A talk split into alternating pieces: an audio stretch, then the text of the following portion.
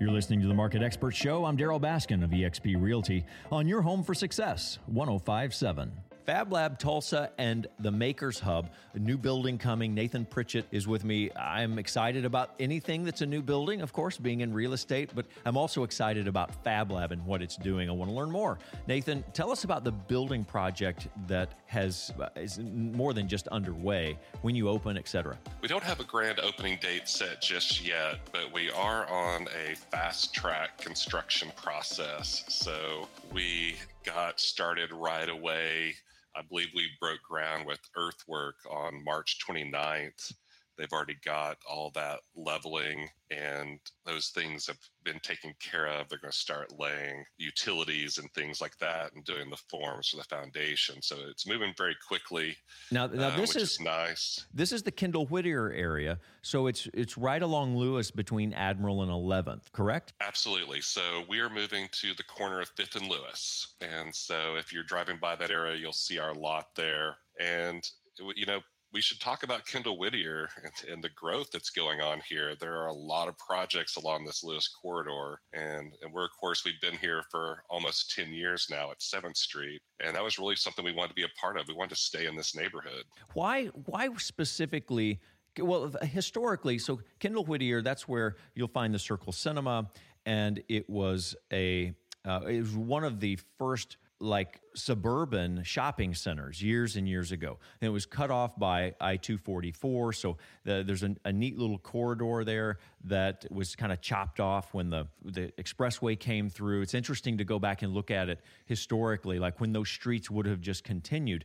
And so it, it fell into uh, economic uh, ruin of sorts. And the Circle Cinema was not a a good place to be. You know, that was like the triple X cinema. And so all of this has just kind of come back. It's the gentrification and uh, some real positive aspects. But I'm I'm interested in Fab Lab being selected to be at this location because it's also serving the community as we talk about gentrification and things happen that uh, sometimes squeeze out affordable housing and creates a divide between the haves and the have-nots. I think Fab Lab is a is a really uh, on mission to change that. Is is that something that I just made up on my own? No, you you've nailed it. There's there's a lot of things to kind of talk about there. So you're right. I always think back. I go back a little further even than Circle Cinema, and I think that as a community we have to live a, give a lot of credit to the Ziegler family. Oh yeah, because um, Ziegler Art never left Kendall Square, and if they had, I'm not sure any of those historic buildings would be left.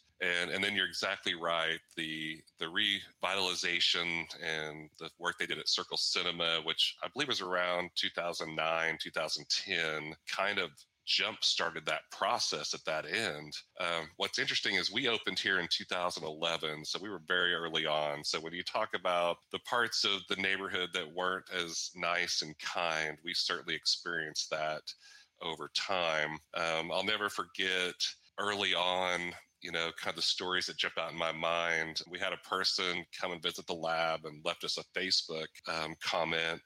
And they said, Great place. Too bad it's in the ghetto. And I thought they just didn't get it. Yeah. And so we were looking to make a change and make a change for the better and to be an organization that was in a community where we could be helpful, um, even beyond our mission. And kind of to that point, we also had a, a woman from the neighborhood come visit us a couple of months after we opened here. And she said something which really struck me. She said, Thank you for having the lights on. And I thought, okay, sometimes that's all it takes to change a neighborhood is to turn the lights on and and try to try to have some light in a, in a dark area.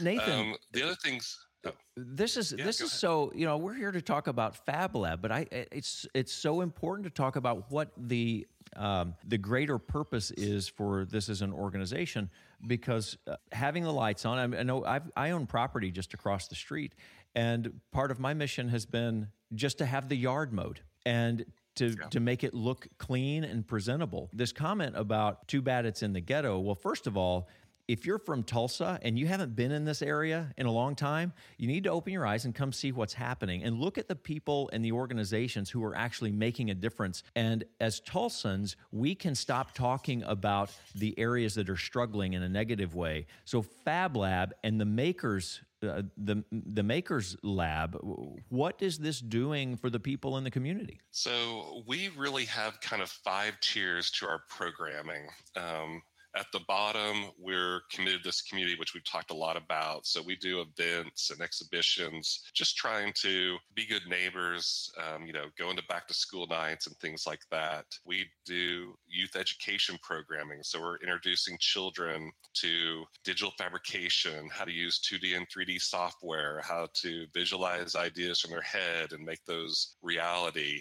Um, we teach design thinking, basic skills for problem solving and change making. We also extend that into workforce development programs. So those are primarily targeted at adults are reskilling or high school graduates who aren't heading to college. But a lot of times they can't visualize themselves in some of these high value jobs in manufacturing because they've never experienced it. A lot of people who grow up in the neighborhoods we serve, they only experience service industry jobs. So they're used to seeing convenience stores and fast food restaurants and they don't see themselves in some of these other industries and careers. There's a disconnect. Um, there is, and I know our community as a whole is working to um, to alleviate that and fix that, and, and we're certainly part of that. We support right now about 35 businesses, and they range um, across a wide variety from Etsy stores to large national companies that are either doing rapid prototyping or micro manufacturing. And, and then we're also, obviously, we have our membership program. So this is a, really interesting group because they can't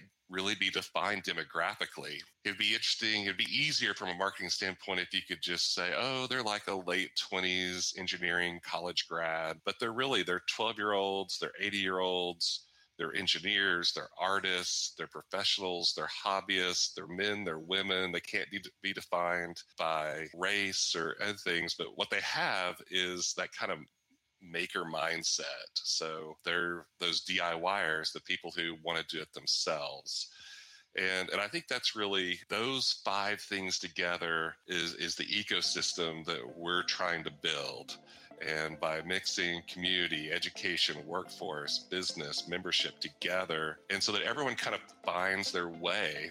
And so no matter where you are on this spectrum in, in making, there's a place for you. And, and that's really kind of the secret sauce to what we've, we've been able to do and why we've been successful. Nathan Pritchett, Fab Lab Tulsa Find out more. Uh, all kinds of stuff happening here. Good for the community, good for you, kids, grandkids, parents. Uh, FabLabTulsa.org. Thank you, Nathan.